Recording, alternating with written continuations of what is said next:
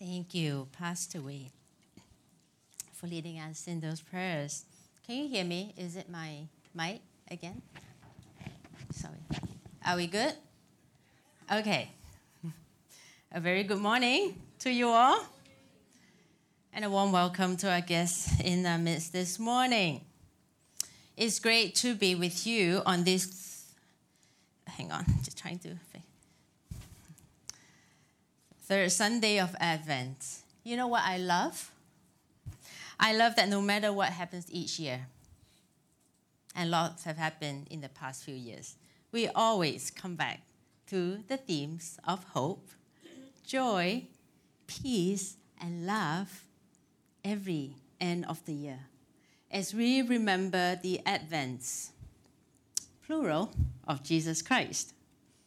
Advent means coming, the first coming has already happened. The other we are still waiting and longing for. Now, today, the, the Advent theme is peace, and we will begin our time with scripture. But we are going to hear the words of scripture yeah, a little differently this morning. We're going to listen to a short excerpt from Handel's Messiah. It is Christmas after all. Maybe you can.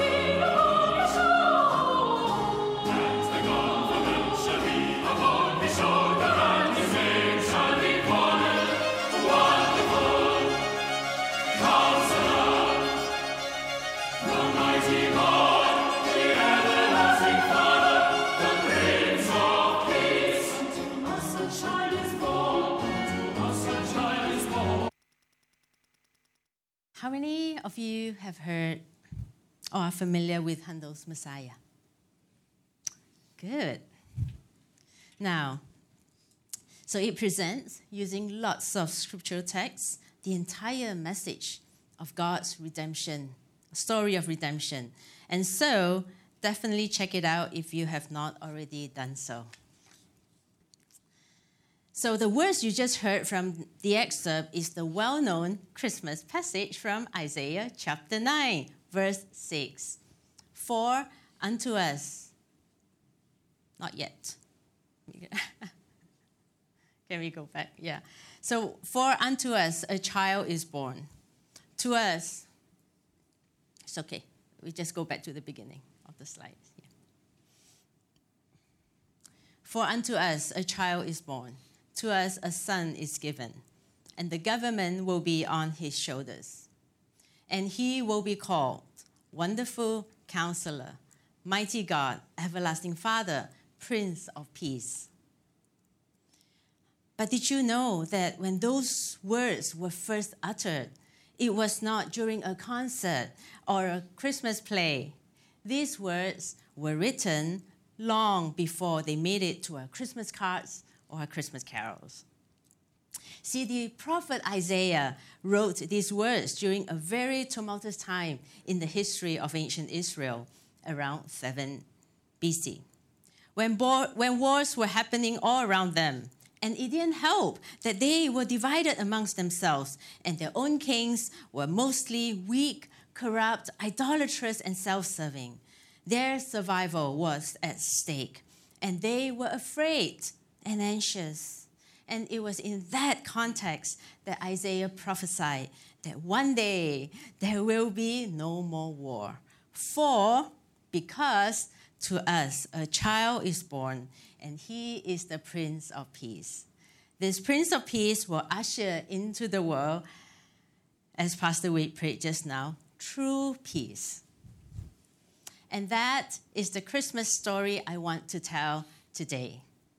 The story about the Prince of Peace and what the comings of the Prince of Peace means for us today. Let us take a moment to pray before we continue. Gracious God, thank you that we have a story to tell. It's a wonderful thing. Thank you that you are faithful. Thank you that you are filled with love and compassion for us. Thank you that our story it has begun.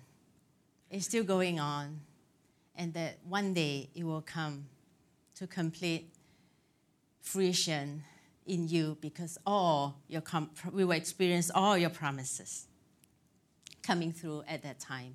So we thank you that you're faithful, and we thank you that we are in your story. Amen. Now, in those days, there was a deep longing for wars to cease, naturally, like today. So, so one would long for Isaiah's prophecy to come through, the sooner the better.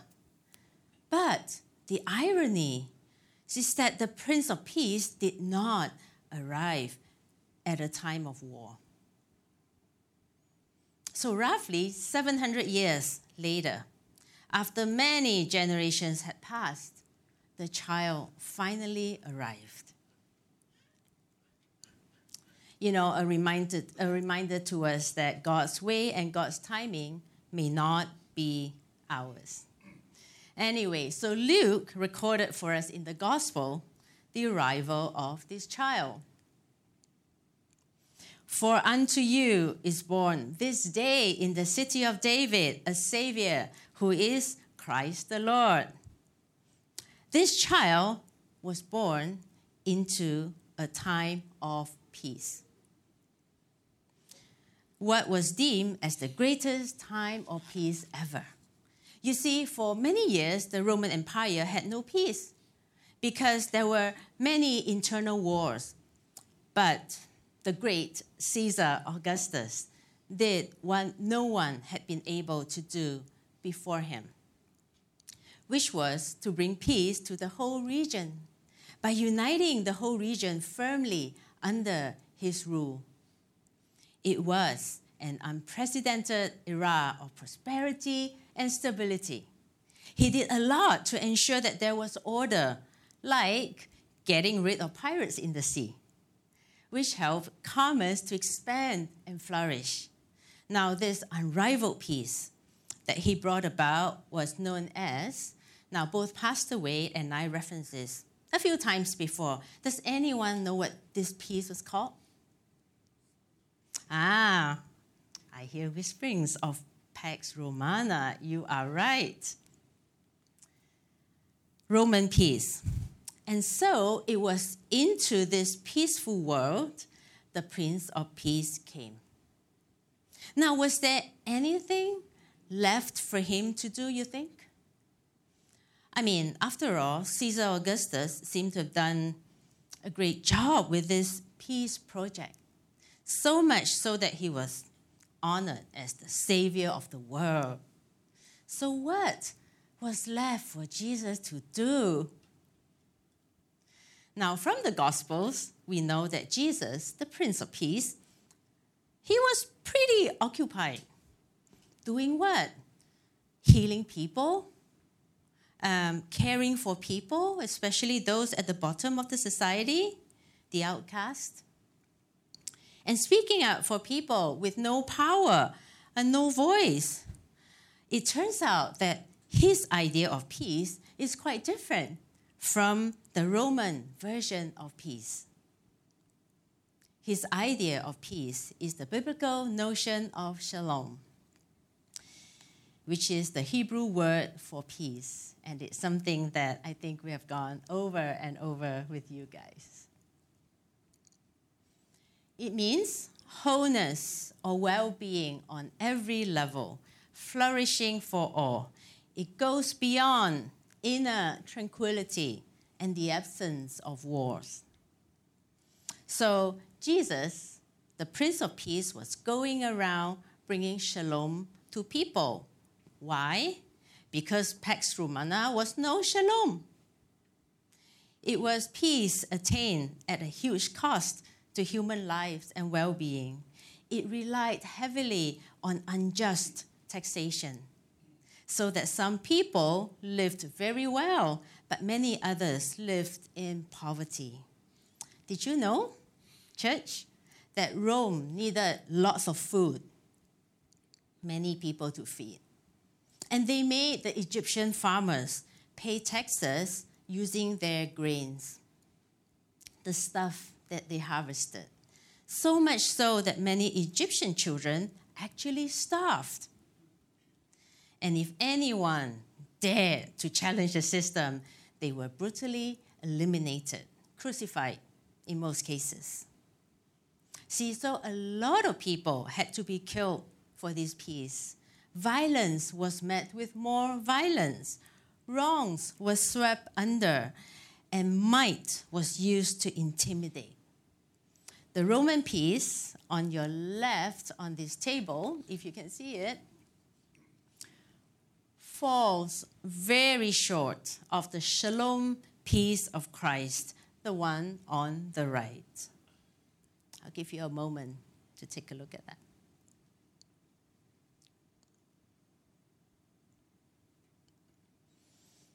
And Jesus, the Prince of Peace, he came doing shalom stuff and in the process of bringing true peace, he caused disruptions to the highly regarded Pax Romana.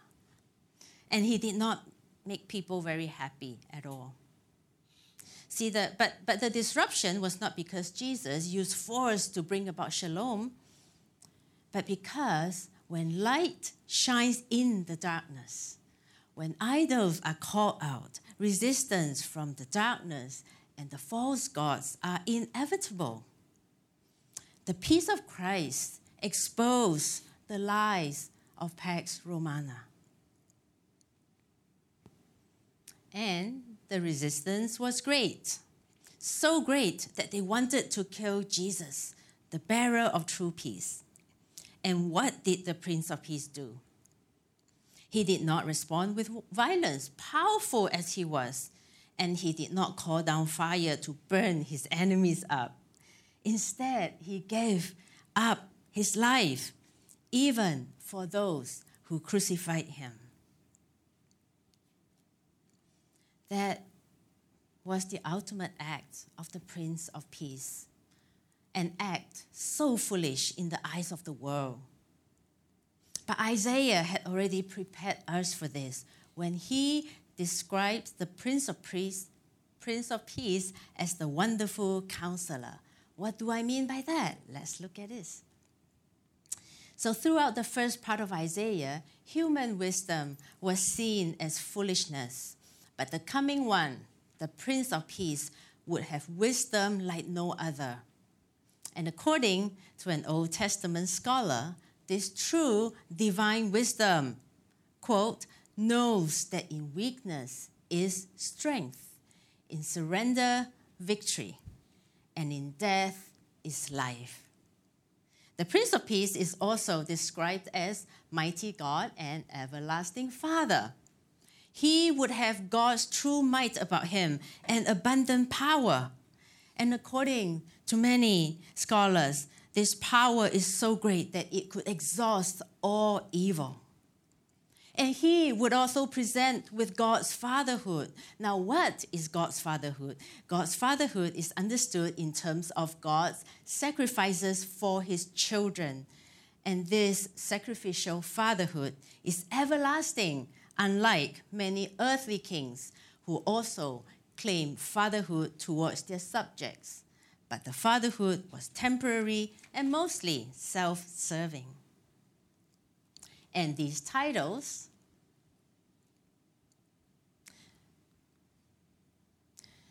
the, and these titles um, Wonderful Counselor, Mighty God, Everlasting Father, they built into the last title, the Prince of Peace, the climax of the title. They explain how the Prince of Peace would bring about peace. It would not be done through a violent squashing of defiance, but it would be done through divine wisdom, self sacrificial love, surrender, and the laying down of great power. And that is how the Prince of Peace would pave the way for true shalom. Now, with this, a new kingdom has dawned. There is a new way to live. It's the way of shalom.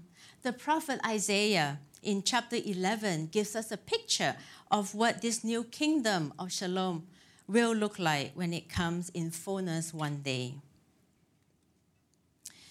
The wolf will live with the lamb the leopard will lie down with the goat. The cow will feed with the bear. The bear. This passage is a symbolic representation of shalom, of what it would be like when warring nations, when die-hard enemies live in peace. I love this picture. Don't you just love this picture? But we may look at this and think, how can that be possible? But what we believe to be impossible will become reality one day. And this is an important reminder for us to hold on to the certainty of God's promises, even as we live in between the two advents. When we look at what's happening in the world around us, we are more likely to imagine that World War III is on its way and be overcome by fear and apprehension than to take hold of the fact that the Prince of Peace has already secured a future of shalom for us. What seems impossible according to our human calculation will arrive in its full glory one day, church. And neither suffering nor death could prevent us from partaking in that glorious life.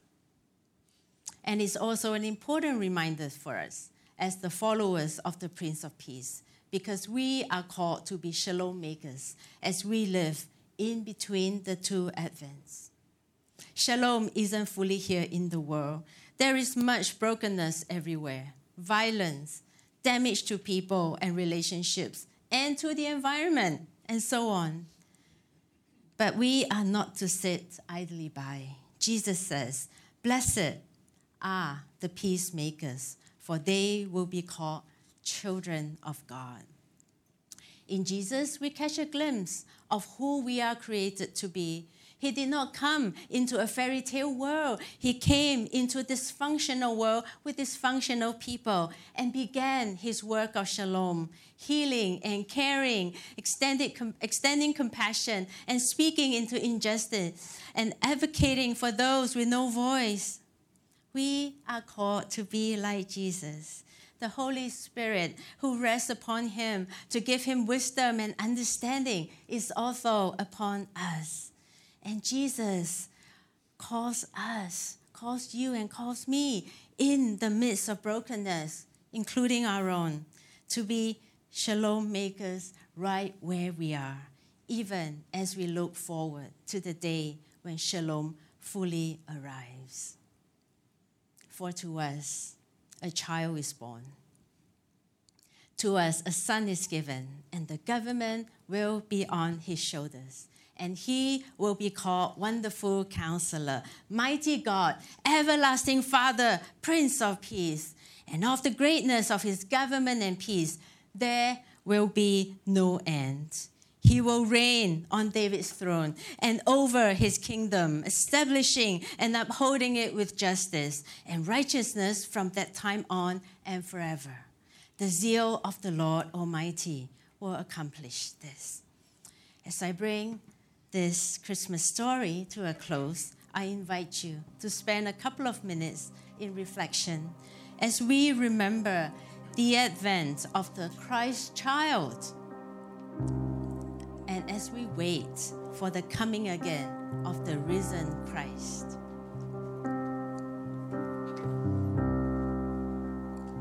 Nations and people all strive for different versions of peace. What is your picture of peace?